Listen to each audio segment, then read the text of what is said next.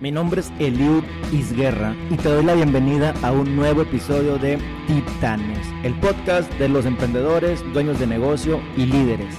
Reunimos a la gente que consideramos exitosa para aprender de ellos sus mejores estrategias. Bienvenido. Persona que admiro bastante, don Jorge, don Jorge Urdiales, bienvenidos a Titanes Podcast. ¿Cómo estás? Muy buenas tardes, gracias por la, por la invitación. Aquí estamos. Excelente, don Jorge. Pues bueno, para empezar la charla que va encaminada en temas de, fútbol, de vida y de negocios, pues me gustaría hacer un preámbulo general de lo que es la historia del, del Club de Fútbol Monterrey para usted, porque yo sé que esto viene y su padre, su señor padre, don Leopoldo Urdiales, fue parte clave para que hoy en día estemos platicando de, del Monterrey y todo lo que nos ha dado. Entonces, si empezamos por ahí, don Jorge, sabemos que como, como proyecto tuvo un, un inicio muy trágico, eh, no le tocó a lo mejor ahí a la primera directiva, pero nos, nos sirve como ejemplo de que de, las, de, de, lo más, de los peores momentos se pueden tener muy buenas oportunidades con gente que trabaja, como lo fue su señor padre, y después usted con tantos éxitos. Gracias a Dios, sí. Eh, yo creo que son enseñanzas de vida y cuando las vive uno de cerca, como fue mi caso con, con mi padre, eh, en el 45-46 no participó él. Él en estas épocas, en esas fechas, se eh, hizo responsable o lo hicieron responsable del área de deportes de la Universidad de Nuevo León. Él era el prefecto que era una figura de especial que existía, que era el encargado de la disciplina, de los deportes y de, suplir a los maestros que no asistían por alguna razón eh, de, ausencia, de, ausencia, Y entonces, eh, pues él se desempeñaba ahí en el Colegio Civil, en eh, Colegio Civil y entre 5 de mayo y Washington. Y nosotros vivíamos en Guerrero entre 5 y 15 de mayo, entonces estaba a dos cuadras de, la casa o tres cuadras de, mi casa y pues muy seguido ahí me dejaba encargado con el, responsable de deportes, con don Arcadio, este, y por ahí empezaba yo pues, con bates y guantes y pelotas de fútbol, de básquet. El fútbol americano lo tenían aparte, este, pero pues ahí empecé a, interesarme en el deporte. Eh, yo me sentía soñado, feliz, pues tenía pelotas de todo tipo y, la verdad es que pues ahí se quedaban, o sea, en el barrio cuando teníamos un una, pelotita de, de, hule era, era fiesta, ¿no? Cuando ya en el 51, más bien en, el 52, después de que en 1951 había quedado campeón un equipo de aquí de Nuevo León, de los, en, el cual participaban muchos jugadores de, la Universidad de Nuevo León, de la colonia Zarco, de, de Expresa Náhuac, era otro equipo que tenía don Juan Fidalgo, eh, don José Fidalgo, perdón, este, eh, Juan era su hijo. Y eh, pues se, formó una selección, jugadores del fútbol Tecnológico de Monterrey, pero la base era Universidad de Nuevo León. Entonces, de ahí nace la idea del doctor Canseco de que se vuelva a tomar el fútbol profesional, porque desapareció en 46. Entonces, seis años después, inician ya ahora en segunda división, porque ya se había creado la segunda división, y ahí se arranca el, el fútbol. Entonces, pues yo estuve muy, muy pegado, eran 100, 200 personas en el tecnológico, consiguieron con, con, don Eugenio, fueron a hablar con don Eugenio, les prestó el estadio, eh, estaba nada más la parte de numerados de la parte baja y la parte del lado contrario de, sol, vamos a decir preferente que se llamaba, y la herradura.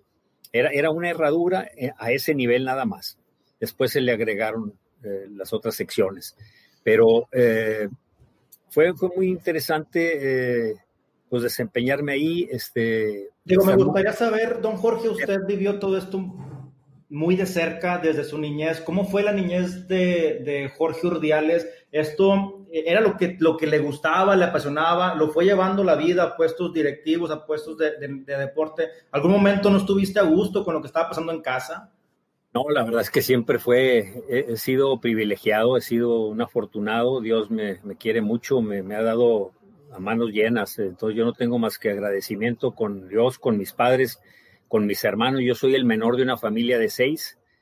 De los cuales ahorita ya somos nada más tres, mis dos hermanos, eh, el, cuarto, quinto y yo, el sexto, Héctor y José Raúl. Héctor me lleva cinco años, hoy cumple, hoy cumple años, eh, hoy cumple sus 79, yo dentro de un mes cumplo 74, y mi hermano José Raúl, que me lleva ocho años, eh, también los cumple en septiembre, sus, sus 82 años. mi hermano mayor y mis dos hermanas este, ya fallecieron pero también estuvieron muy, muy inmersos. Estábamos todos metidos con papá en el, en el fútbol. Y cuando estábamos muy niños, de los seis años que empezó esto, pues nos llevaba en las vacaciones o en los días en las tardes que no teníamos. Eh, en ese entonces íbamos a la escuela en la mañana y en la tarde. Entonces, en vacaciones nos llevaba, nos dejaba en los jardines de la, de la calzada San Pedro y él se seguía para San Pedro, donde tenía un establo. Tenía vacas lecheras, este, criaba becerros eh, aparte de que trabajaba en la universidad y en la noche trabajaba en el periódico El Porvenir. Mi papá era de workaholic, ¿no? Era, trabajaba, pero en serio, era corrector. Él corregía todo el periódico que se iba a publicar al día siguiente.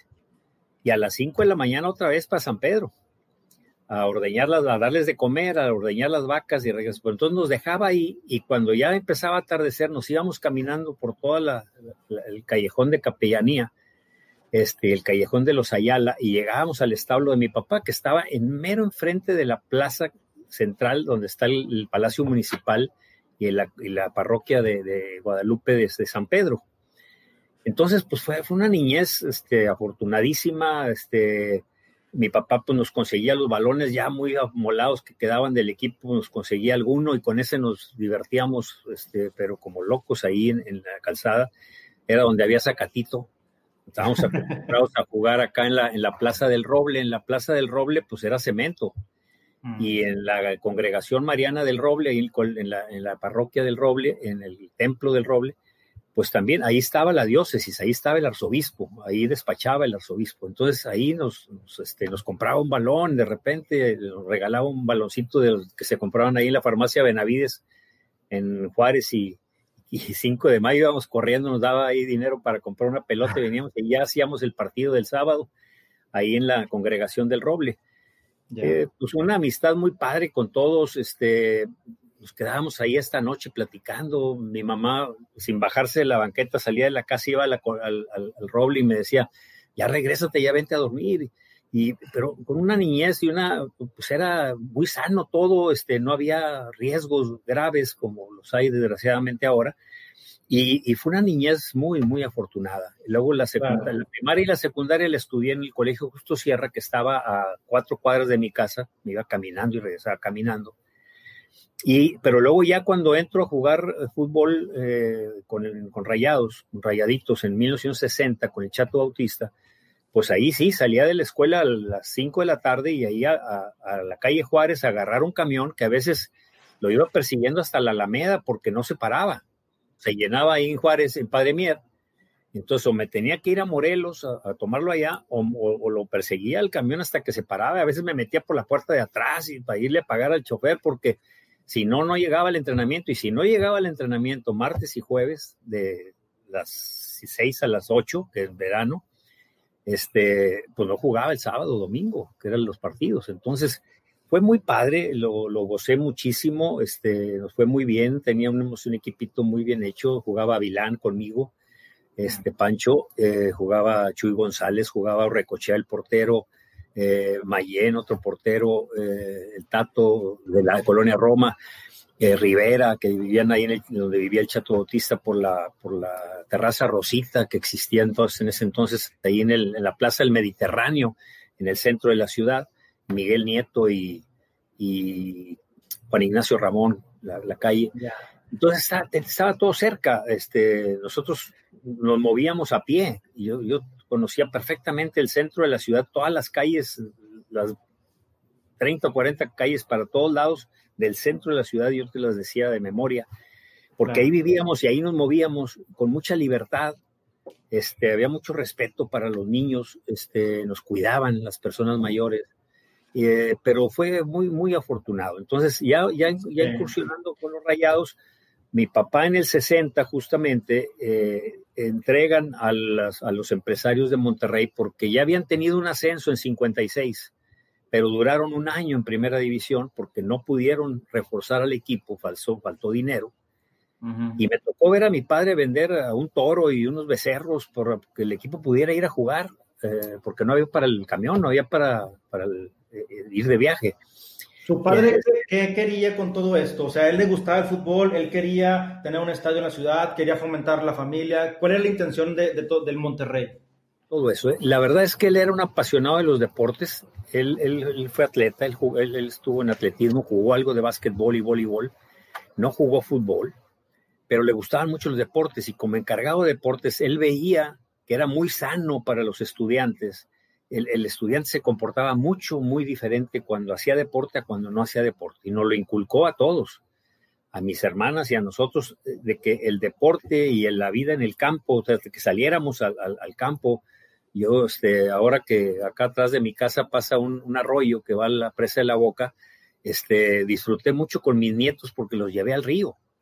Y mis nietos no estaban acostumbrados a ir a un río a, bañarse con la corriente y a que los arrastre la corriente y le naden y todo así nos, nos, enseñó papá. Entonces, eh, nos íbamos mucho al campo, mucho deporte, y nunca nos dijo qué que, deporte, que el que cada quien quisiera. Jugamos béisbol, fútbol, este, no le entramos al fútbol americano, no, fíjate, mi papá tenía un poco de, pues, diferencias con los de fútbol americano, porque él se pulía mucho por tener la cancha de ahí de, del colegio civil, que estaba, este, daba hasta la calle de Juan Méndez, era donde cabía la cancha, y la, dañaban mucho los de fútbol americano, porque ellos, este, pues cuando estaba enlodado y todo, como quiera, ellos seguían jugando, ¿no? Entonces dañaban la cancha y él se preocupaba mucho y tenía pues sus piques ahí con los de fútbol americano, porque con lo el peso de ellos más el peso del equipo se dañaba mucho la cancha. Este, fuimos a todos los, juegos de, Tigres y de, decir de, los Tigres de la Universidad de Nuevo León y de los uh, borregos del, Tecnológico y a los clásicos, por supuesto, que era una fiesta. Sí. Y, pues prácticamente. siempre en el deporte.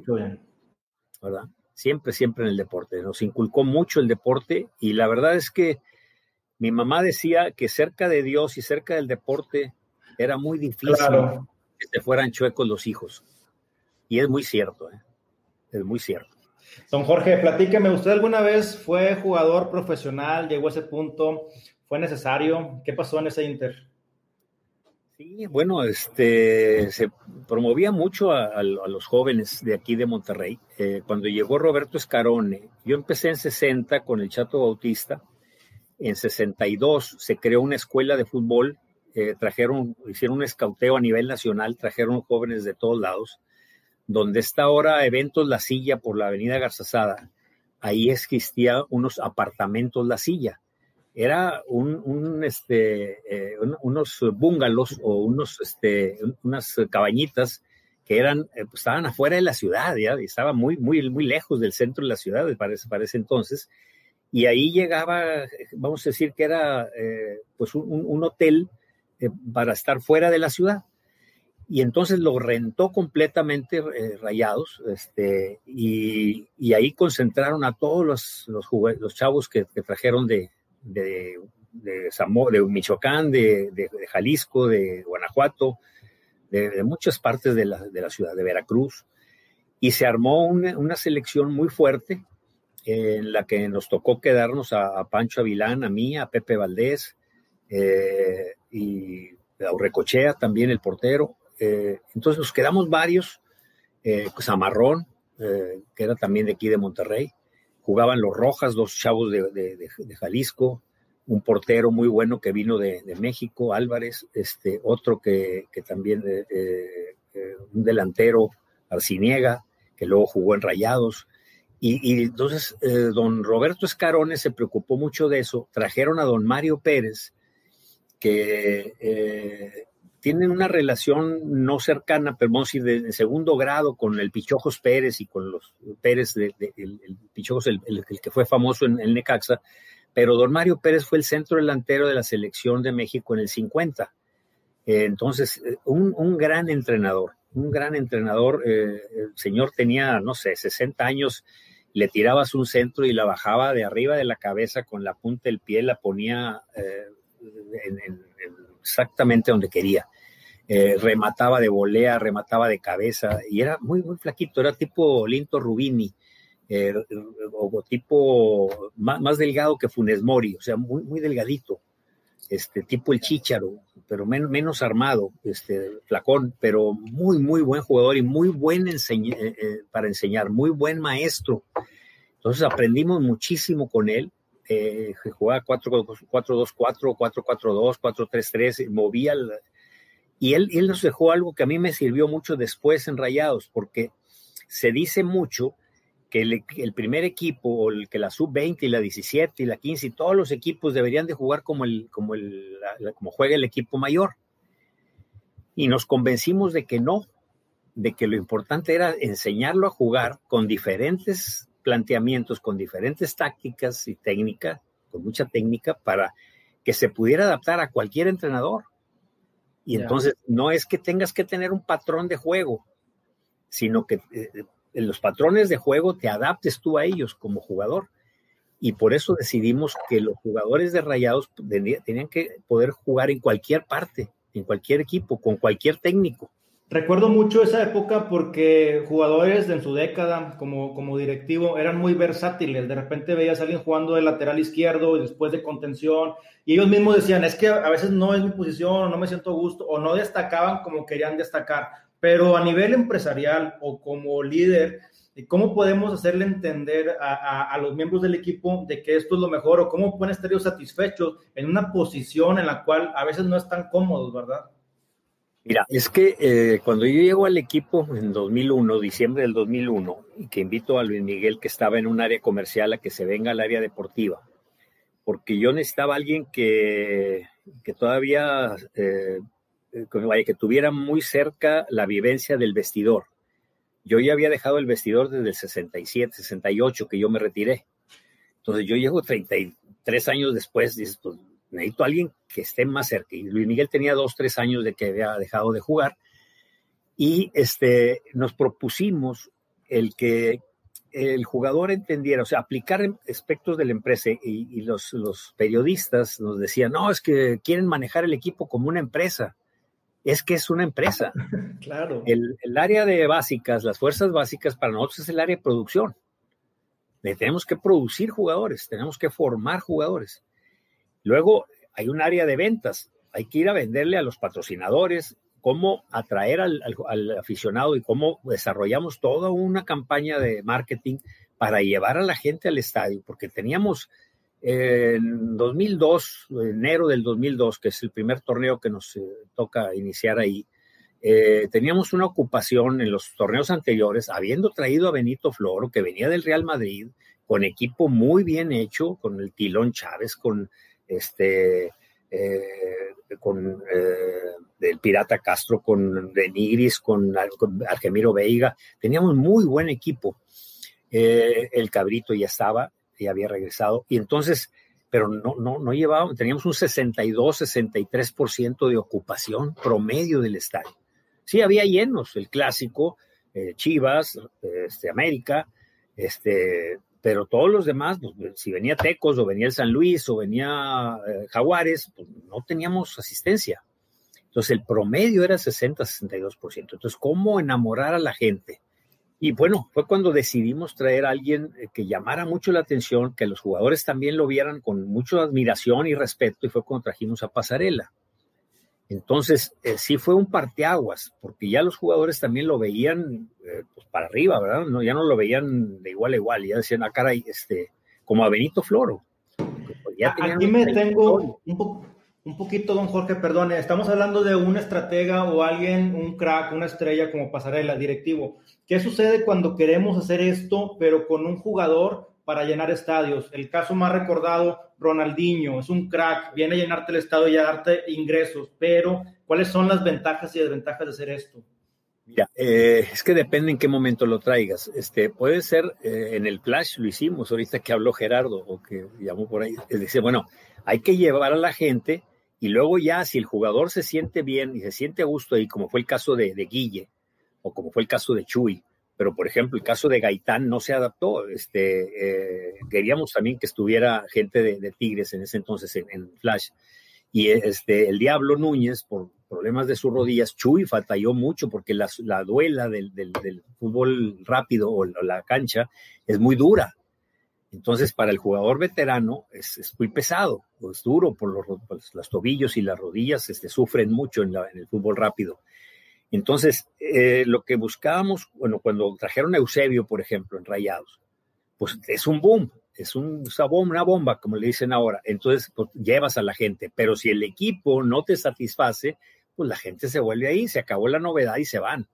Entonces, ¿cómo hacerlo. Lo que hicimos nosotros, pensado como empresa, decir, yo tengo que establecer mi marca, necesito que, compren mi marca, que les guste cómo juega el equipo, que se enamoren del equipo, que se sientan parte de.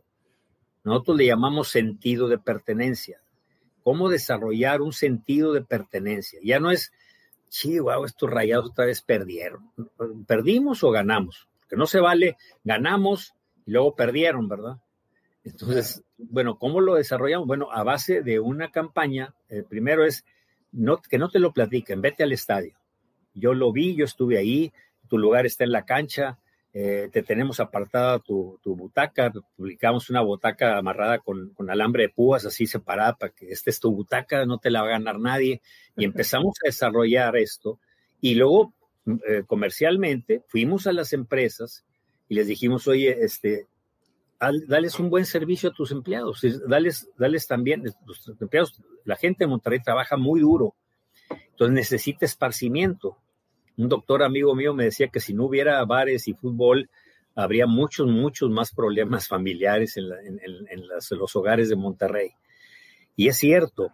Eh, entonces, fuimos con las empresas en las áreas de recursos humanos, los convencimos de que si alguien quería comprar el abono, se los, les dábamos un descuento, se lo rebajaran en seis, ocho quincenas, este, y, y nos lo iban pagando. Pero entonces fuimos creando un hábito este, de ir al estadio, de disfrutar las cosas, y fue cuando también tomamos la decisión de traer a alguien como Miguel Herrera que eh, en ese entonces más, así se ha, obviamente ha crecido, ha, madurado, ha, este, mejorado muchísimo como técnico, pero él era, ¿sabes qué?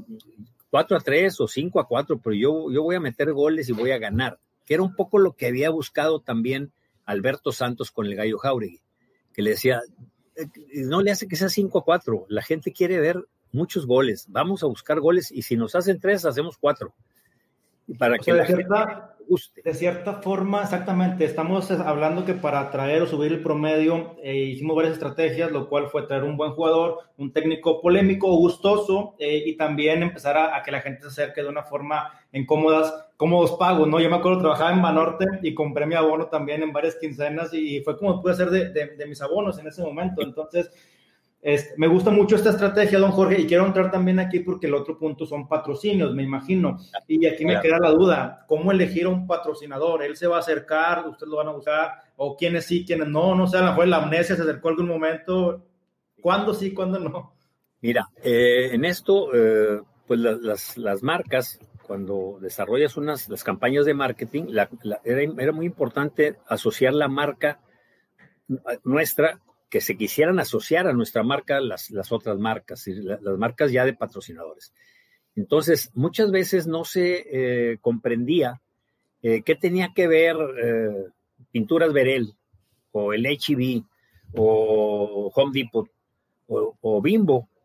Y, bueno, nosotros lo hicimos en base a convencerlos de que si hacíamos cosas juntos, desarrollábamos las marcas que en ese entonces no se hablaba de eso. Ya lo había intentado y desarrollado bien este Jorge Lankenau, en paz descanse, pero lo relacionó mucho con, con o luego con Confía.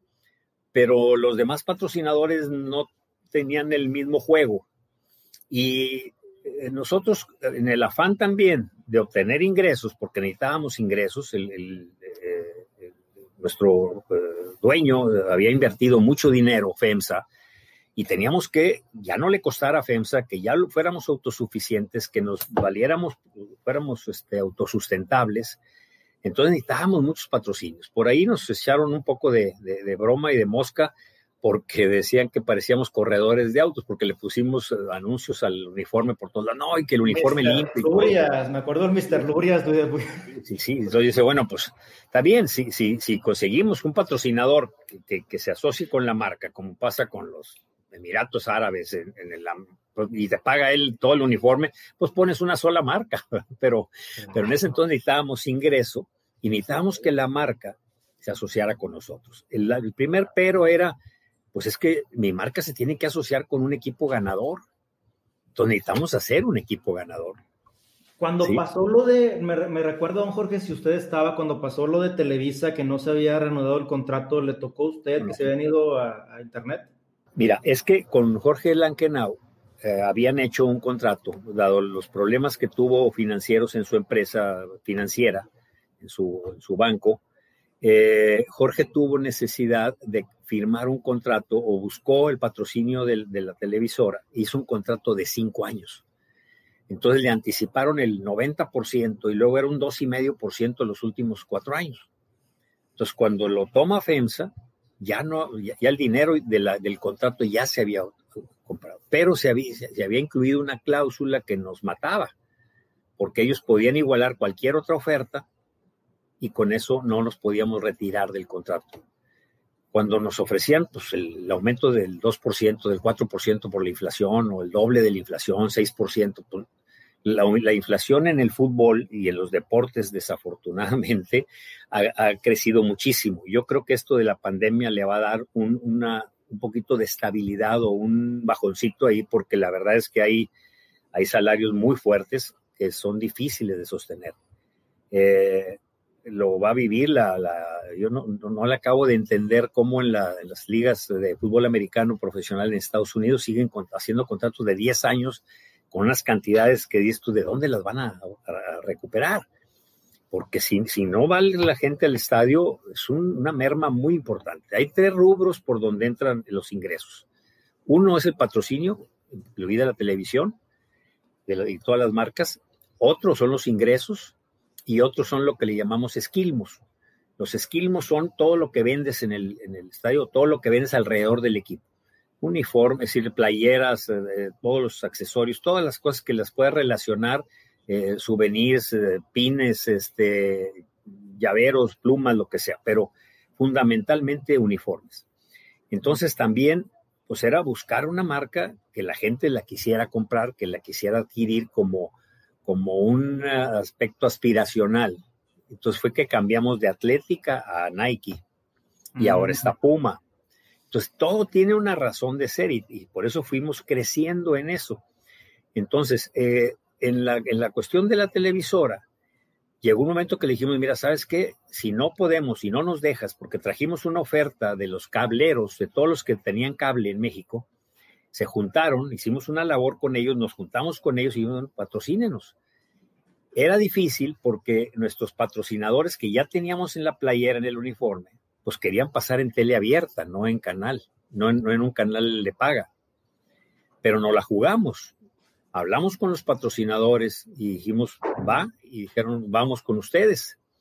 Entonces empezamos a transmitir por Internet, porque el Internet eh, negociación que fuimos haciendo, nos dejaron, nosotros dejamos fuera el radio y el internet. Entonces, nosotros nos interesaba mucho promover el radio, porque Televisa Radio no le interesaba la XCW, que en ese entonces aquí en Monterrey no transmitía deportes ni nada, repetía lo de México, era una repetidora. La XCAW de México repetía aquí, pero no, no le interesaba lo local. Entonces dejamos el radio fuera y fue que pues, teníamos nosotros cuatro o cinco eh, este, cadenas de, radio que, transmitían. Eh, entonces, para nosotros, y dejar fuera el Internet fue clave, porque empezamos a transmitir por Internet. En el quinto partido que transmitíamos ya por Internet, pues, Televisa seguramente pensó que nos íbamos a, a hacer para atrás, que nos íbamos a doblar porque no íbamos a poder sostenerlo. Fue un partido contra Pumas entonces yo hablo con Luis Regueiro y le digo, Luis, hazme un favor, habla con el rector y dile que nos enlacen a, Radio UNAM o a TV UNAM de, Internet. Sí, cómo no, yo hablo con él y se hizo y, entonces rompimos todos los récords, quedamos en segundo lugar ese año. Esa transmisión de Monterrey Pumas fue la segunda en audiencia después de la toma de posesión de Barack Obama. Entonces, fue un trancazo. fuimos a más de 60 países, fueron este, muchos millones de seguidores. Se tronó el servidor en Nueva York, tuvieron que meter un segundo servidor porque se cortó la transmisión unos minutos, porque se metió todo el mundo, porque fue una novedad, fue un, boom. Y ahí fue cuando Televisa dijo, bueno, vamos a sentarnos a negociarlo. Y, y bueno, este, ya cambió el contrato, de todas maneras ya se, se quitó esa cláusula que nos amarraba y por eso después pudo contratar ahora Rayados a, otra cadena, a Fox en este caso, ¿no? Entonces, eh, esa, es, la manera de que empresarialmente te puedes defender. ¿Y para qué es? Pues para tener mayores recursos y poderte armar mejor y tener un equipo. Que a mí me da un gusto enorme ver anoche que si tienes a cuatro titulares que no, no, no pudieron por diferentes razones, pues los cuatro que jugaron y los tres o cuatro que entraron de cambio son de primer nivel. ¿Cómo podemos motivar a alguien, don Jorge, o cómo usaron ustedes de manera correcta? No sé, tal vez el tema de la variabilización de sueldos, el tema de comisiones, funciona, no funciona. ¿Nos platica de eso? Sí, cómo no. Hay una parte que yo eh, pues fui aprendiendo en mis trabajos en empresas y en bancos, en financieras, eh, que era el aspecto de contribución. Es decir, en la medida en que alguien contribuya al logro que alguien contribuya al resultado. Eh, por ahí se me quedó una frase que la, uso mucho porque eh, fui a, una empresa cuando yo era, trabajaba en un banco y fui a una empresa y un señor en su sala de juntas tenía, pues, no tenía ni un cuadro, nada, nada, nada. Tenía una, una vista con persiana, lo que sea, pero en las paredes nada más tenía un cuadrito suficientemente grande como para que se viera el letrero. Y el letrero decía, el que no da resultados, da explicaciones, ¿verdad? Y yo dije, ¿sabes qué? A mí no me gusta dar explicaciones y creo que a ninguno. Vamos a dar resultados. Entonces, la contribución es en base a decir, con lo que me, tú contribuyes más, pues no puedes decir, oye, ¿por qué aquel gana más que yo? tú preocúpate de contribuir más tú y entonces puedes exigir también mayor retribución. La contribución trae retribución. Entonces empezamos a desarrollar esto y dijimos, bueno, a ver, tenemos que de alguna manera hacerlos parte de la empresa. Yo tuve un jefe que me hizo eh, razonar y pensar de una cierta manera y de tener una visión de las cosas, de decir, siempre maneja la empresa, aunque no sea tuya, como si fuera tuya. Si, si tú eres un empleado, eh, que yo fui un empleado, yo fui el presidente del club, contratado este, por honorarios y su salario en un club, bueno, yo lo tengo que manejar como si fuera mío, porque es la mejor manera de cuidarlo. Porque si yo, digo, no, pues al cabo a la empresa le cuesta, no me cuesta a mí, no, no lo puedo pensar así. Mi jefe me enseñó cosas, ese jefe, Pedro Barras, en paz descanse, le dije un día, oye, Pedro, voy a ir a México a tramitar unas cosas en la Comisión Nacional Bancaria, ¿a qué hotel llego? Y la raza cuando iba, pues se iba al mejor hotel porque al cabo lo pagaba el banco, ¿verdad? Y yo le pregunté, oye, ¿a cuál voy? Y me dijo, a donde vayas con tu familia. Tú ve al hotel en donde estés a gusto con tu familia. A ese ve. No lo vayas al seis estrellas y al gran, gran, gran turismo. Vas a ir a dormir, vas a ir a trabajar. O sea, manéjalo con modestia, manéjalo con, con eh, austeridad y manéjalo bien. Entonces, como ese concepto eh, habría que aplicarlo en, todo. Entonces, y, bueno, y cuando, oye, ¿sabes qué? Hubo grandes utilidades, trajiste muchos clientes, este, hubo muy buena rentabilidad, aquí hay un bono, aquí hay una retribución. ¿Por qué? Por tu contribución. Entonces lo empezamos a manejar con los jugadores. Oye, este, ¿cuánto ganas? 100 pesos. Bueno, este, hicimos un mal torneo, no calificamos, viene la renovación ¿cuánto pretendes? Hubo quien nos dijo, yo quiero un aumento del 45%. Digo, tuvimos un fracaso. Yo nunca le tuve miedo a la palabra fracaso. Los medios les encanta hablar de fracasos. Pues sí, cuando tú pones un objetivo y no lo logras, fracasaste. Está bien. Pero no, lo importante no es que te quedes en el fracaso, es como el alpinista que se cae y se vuelve a caer, pero sigue hasta que toca cumbre, ¿verdad? Es acá igual, es decir, no importa que haya fracasos, no importa que tengas tropiezos, el tema es que no te quedes caído, que no te quedes en el tropezón, que te levantes y vayas por lo que estás buscando, el objetivo. Entonces les dije, bueno, este, te vamos a pagar 120 o 130 pesos en vez de 100 que ganas. Ah, pues toda, yo pedí 100, yo quería ganar lo mismo. Sí, nada más que 80 van a ser fijos y 50 van a ser variables. 25% por torneo, 25 y 25. ¿Y eso cómo lo voy a lograr? Vas a poder ganar hasta 130, no 100, te ganabas, vas a ganar hasta 130. Jugando, tú eres titular, tú, tú tienes que jugar 70% de los partidos. Porque si no es suficientemente eh, eh, atractivo para el entrenador y no te pone, no vengas a quejarte que es que el profe no me quiere, es que no me quiere poner. Tú te lo tienes que ganar, porque eso depende de tus minutos que juegues. Oye, pero ¿y si me lesiono? Ah, cuando te lesiones, entonces consideramos uno o dos partidos, dependiendo de tu lesión, que son, este, te lo seguimos pagando, como si jugaras. Pero si es una lesión larga, pues pierdes tú y perdemos nosotros. Tú estás sujeto a lesiones y el club está sujeto a que ese premio se lo voy a dar a otro. No es que me lo voy a quedar yo. ¿Sí? No se lo quede el club. Se lo tengo que dar a otro que sí juega. Entonces tienes que pelear tu puesto. Entonces hacemos una competencia sana dentro del, del, equipo y entonces una parte lo ganas por eso. La otra es por calificar teníamos una calificación en toda la historia de, de, torneos cortos, un solo, una sola liguilla con, con Floro. No, digo, básicamente, recuerdo esa parte cuando, cuando recuerdo que ese equipo del Monterrey, también clave del éxito fue que se mantuvo. Teníamos jugadores que tenían cuatro o cinco años jugando juntos y fue lo que se empezó a replicar a nivel nacional, que en un draft recuerdo que, oye, no hubo movimientos. ¿Cómo que no hubo? Digo, pues que Monterrey no lo hace, le está yendo bien. Ahora nadie quiere hacer movimientos, ¿verdad? Fue clave. Sí, sí, sí, es importante. Nosotros íbamos por una, por dos, tres piezas clave, ¿no? ajustes. En el, cuando el primer torneo con Pasarela que no calificamos, seguíamos escauteando y seguíamos checando y viendo. Y entonces fuimos, este, me acuerdo que Daniel quería a Cuauhtémoc Blanco y le dijimos, fíjate que no, nosotros no sentimos que sea esa pieza, es un gran jugador, pero no es la pieza que nosotros este, quisiéramos tener en el club por su comportamiento fuera de cancha, eh, dentro y fuera de cancha, pero y es un gran jugador, no hay discusión. Pero tenemos otro jugador muy bueno que los tenemos, lo hemos venido siguiendo y que ya estamos a punto de conseguirlo y que aparte tiene 21 años, va a cumplir 21 años. Luis Pérez.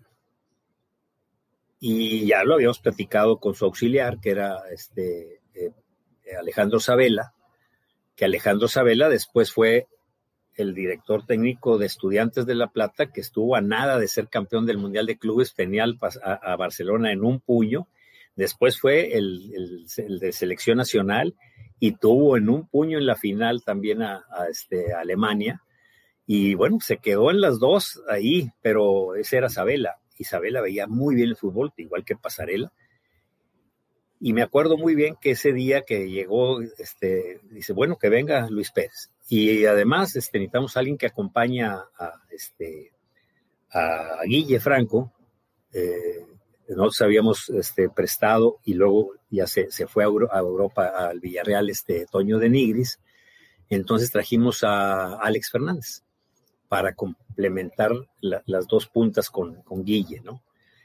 Y llegó también Nacho Hierro, el defensa izquierdo, y habíamos traído a Mendoza como por un intercambio con Toño de Nigris, ¿sí? A préstamo, los dos, sin opción de compra, porque nosotros no queríamos desprendernos de, Toño. Después le surgió, Benito Floro lo invita al Villarreal y se va al Villarreal, etcétera. Y ya sigue su carrera de trotamundos y, y después, este, pues desafortunadamente nos dejó muy temprano cuando se eh, quedó, que, fallece estando durmiendo en, Grecia.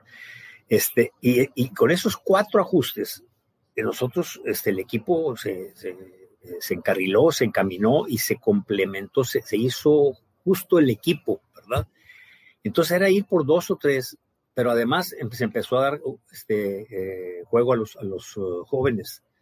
un, gol, un gol que nos dio una calificación contra Tecos de, de, este, de Elliot Buitrón, que mete un gol de, un recorte y luego la mete y con eso eliminamos a, Tecos. Este, y empezaron a jugar los chavos. Daniel Román jugaba por derecha, Elliot Buitrón jugaba por ahí, de repente este, jugaba, eh, eh, ¿cómo se llama? Eh, banda, el chaparrito, este, y, Isabela los empezaba a ver, Cruz, ¿cómo se llama? José Cruz Gutiérrez, un centro delantero que luego duró mucho, se lastimó las rodillas, pero luego siguió jugando y fue el goleador en la, en la liga de ascenso. Y empezamos a, trajimos también a Pasarela porque sabíamos que en River jugaban mucho con, la, con los jóvenes, que sí les daba la oportunidad. El joven que, que veía que tenía, sí lo ponía.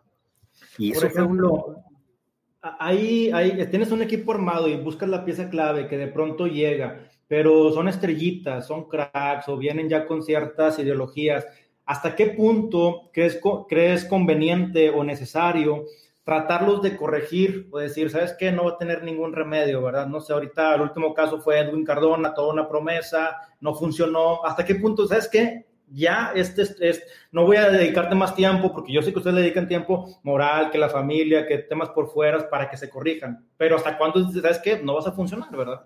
Más que una corrección, es una adaptación. Es decir, eh, cuando llegó Chupete, por ejemplo, pues él era el goleador, era la, máxima contratación que se podía hacer en ese momento y se hizo.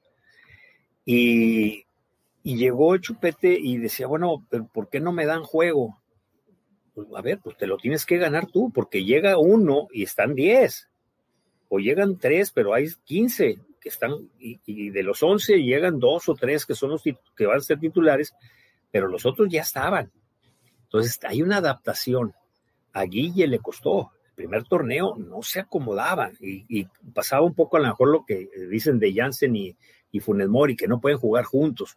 Pues todo depende de la adaptación.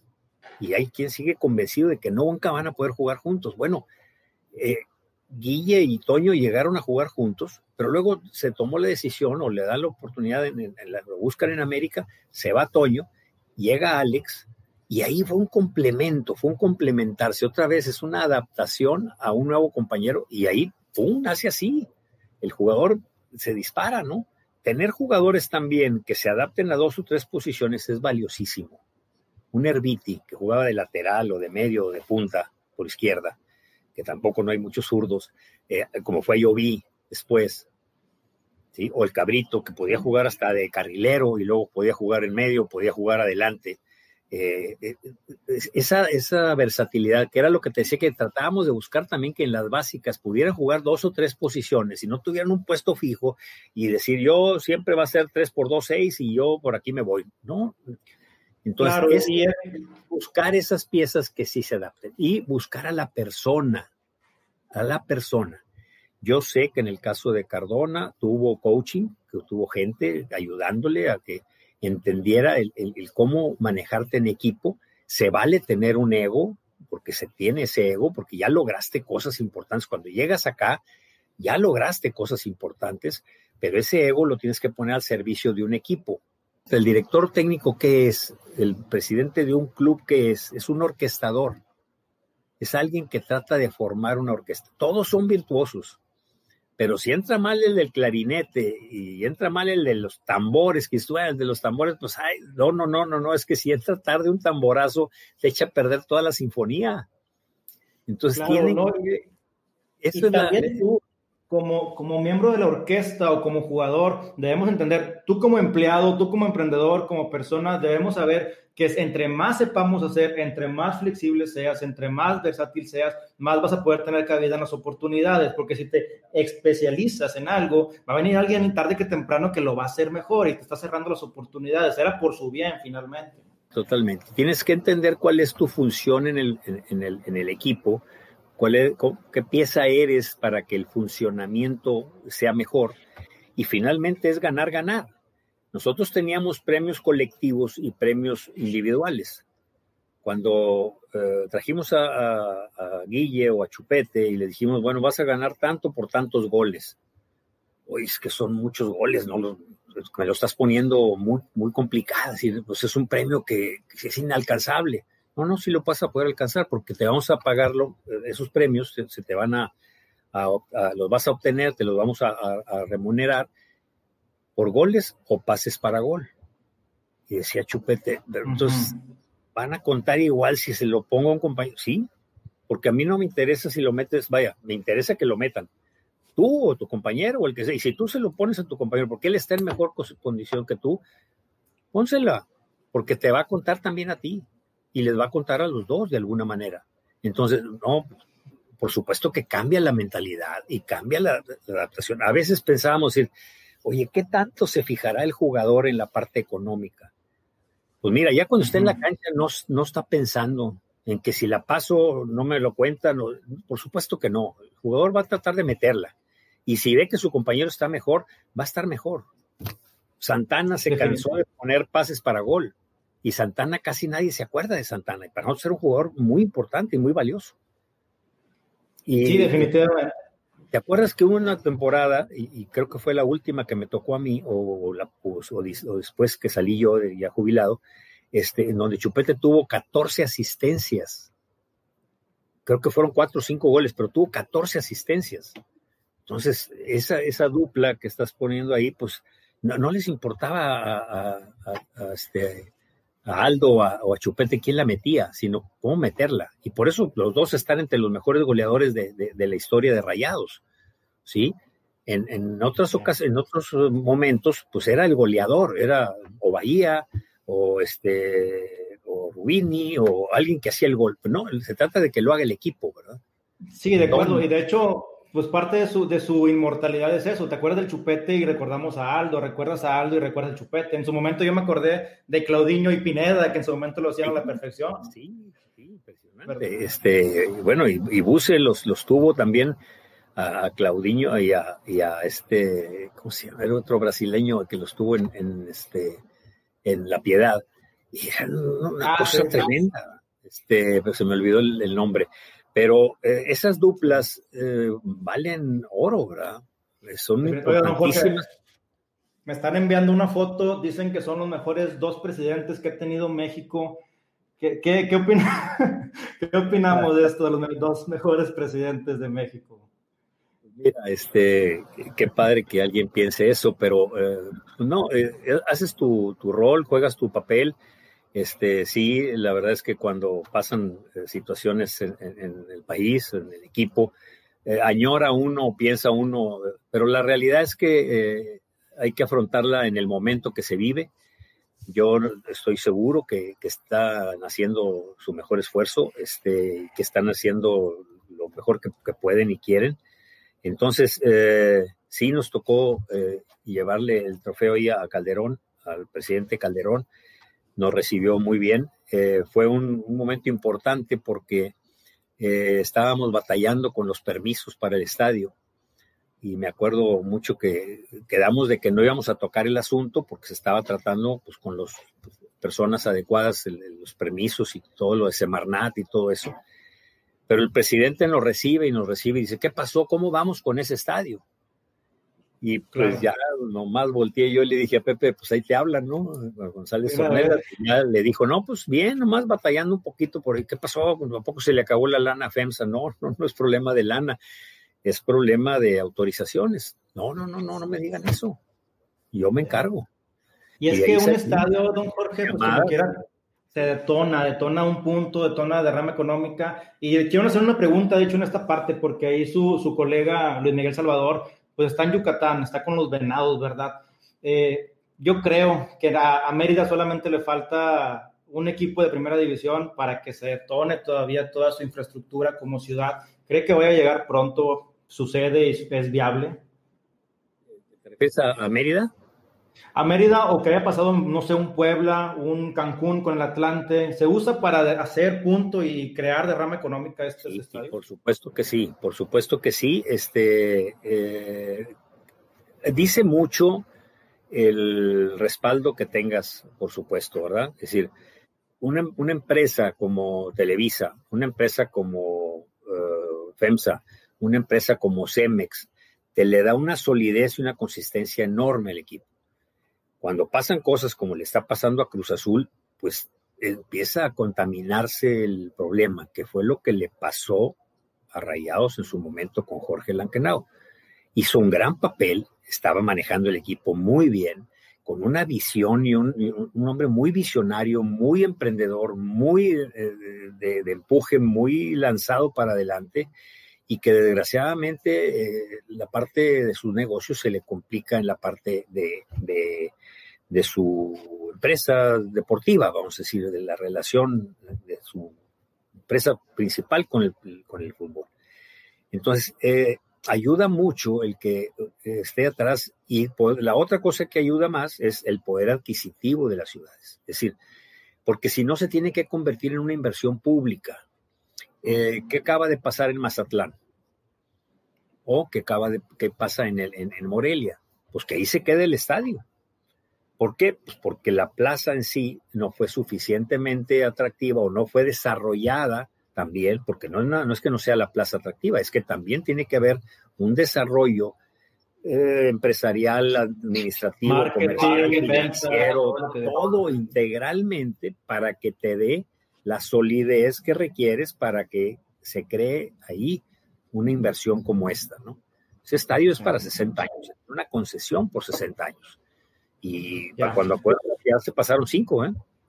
se, acaba, se acaban de cumplir Rapidísimo, rapidísimo. Oiga, don Jorge, ya para empezar a cerrar, eh, quiero platicar o, que nos platique en parte esto, lo que es eh, la historia, lo que es la vida. Prácticamente usted le tocó conocer desde, desde el día uno a Club de Fútbol Monterrey, tiene su edad prácticamente Club de Fútbol Monterrey, él lo vivió, es algo que por, también por mucho empuje de su padre, hoy en día es algo normal ya fútbol aquí en la ciudad, la familia, la carnita asada, sabemos que como se ve aquí en la foto, usted es, rayado, es aficionado, eh, vibra, vibra con todo esto, pero en retrospectiva, ¿qué ha visto o qué ha sido para, usted el Monterrey en esos 70, más de 70 años, como ciudad, como equipo, como persona?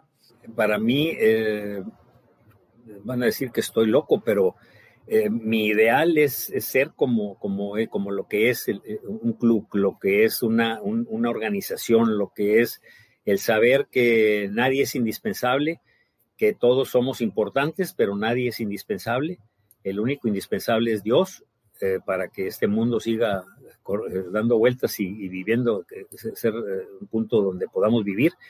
Pero es, es, una, una, manera de ser. Un, yo le doy gracias a Dios porque me permite ser, hacer y tener en ese orden. Eh, entonces, hay que ser de cierta manera en que tú este, te la creas, pero no te la creas de más. O sea, que no pienses que todo lo lograste porque tú eres Juan Camaney o porque tú eres lo máximo.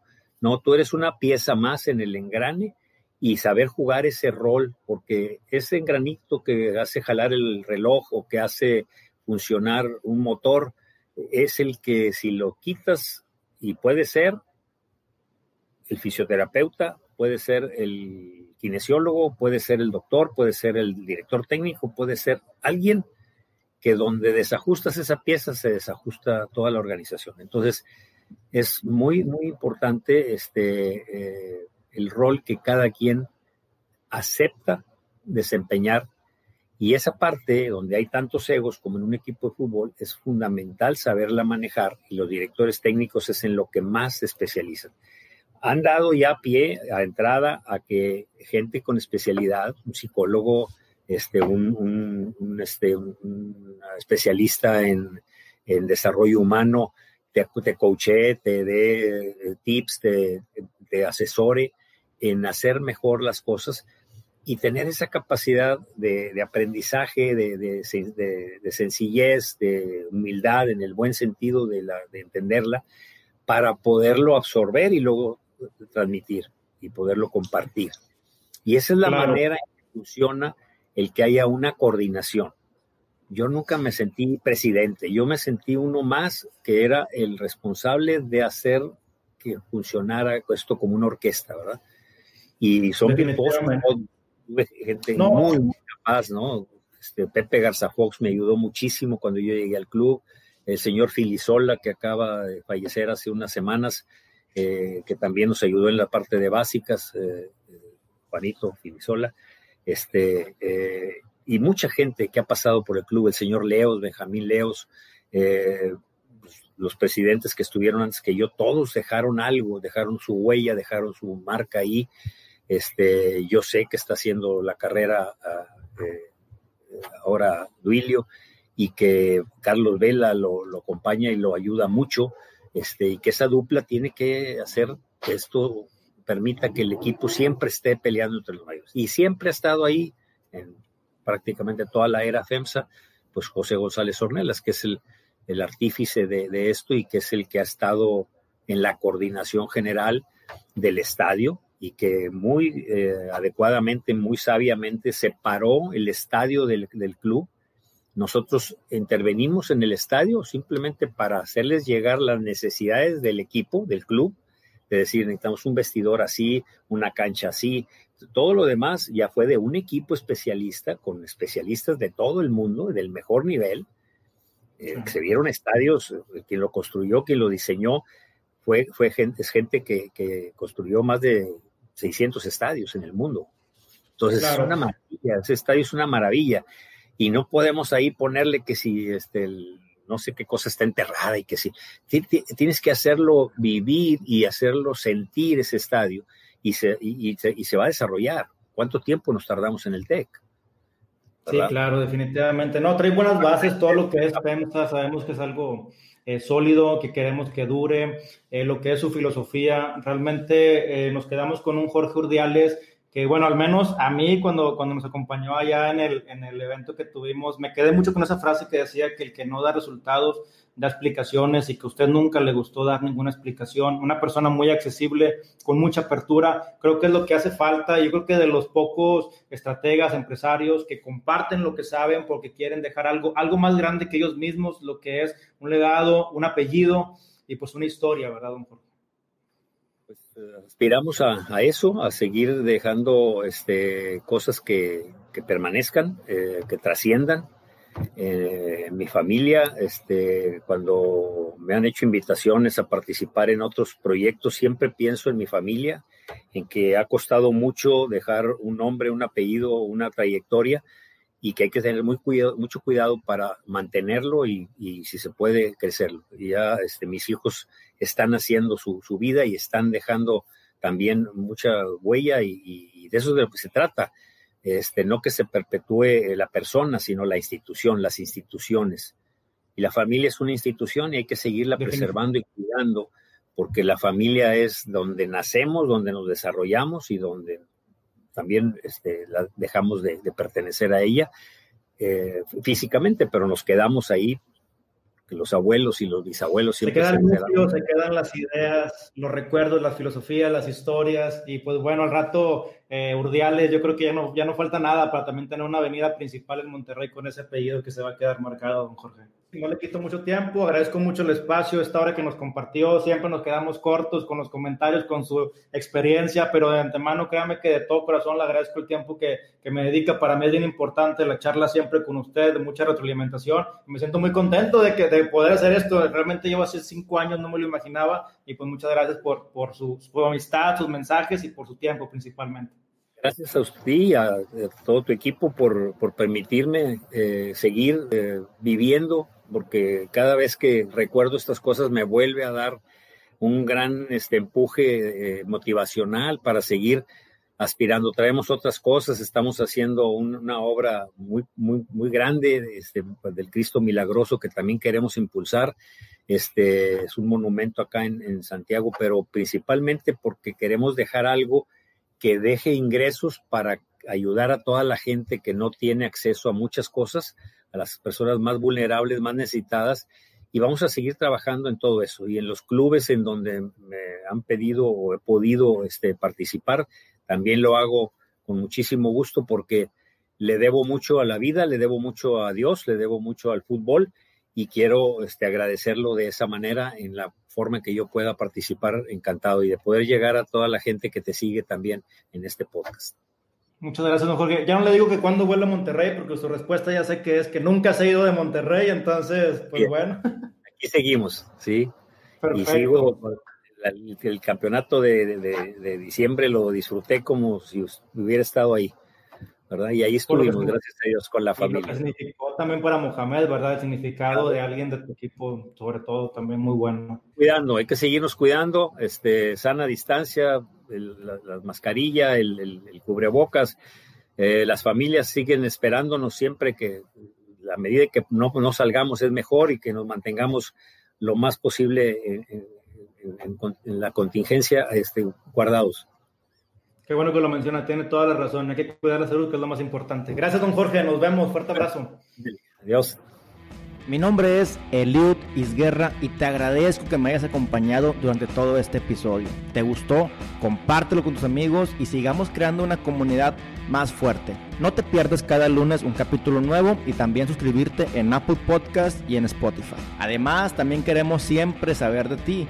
Si nos escuchaste, comparte tu historia en Instagram, arroba Titanes Podcast, para poder estar más en contacto contigo. Muchas gracias. Nos vemos el lunes.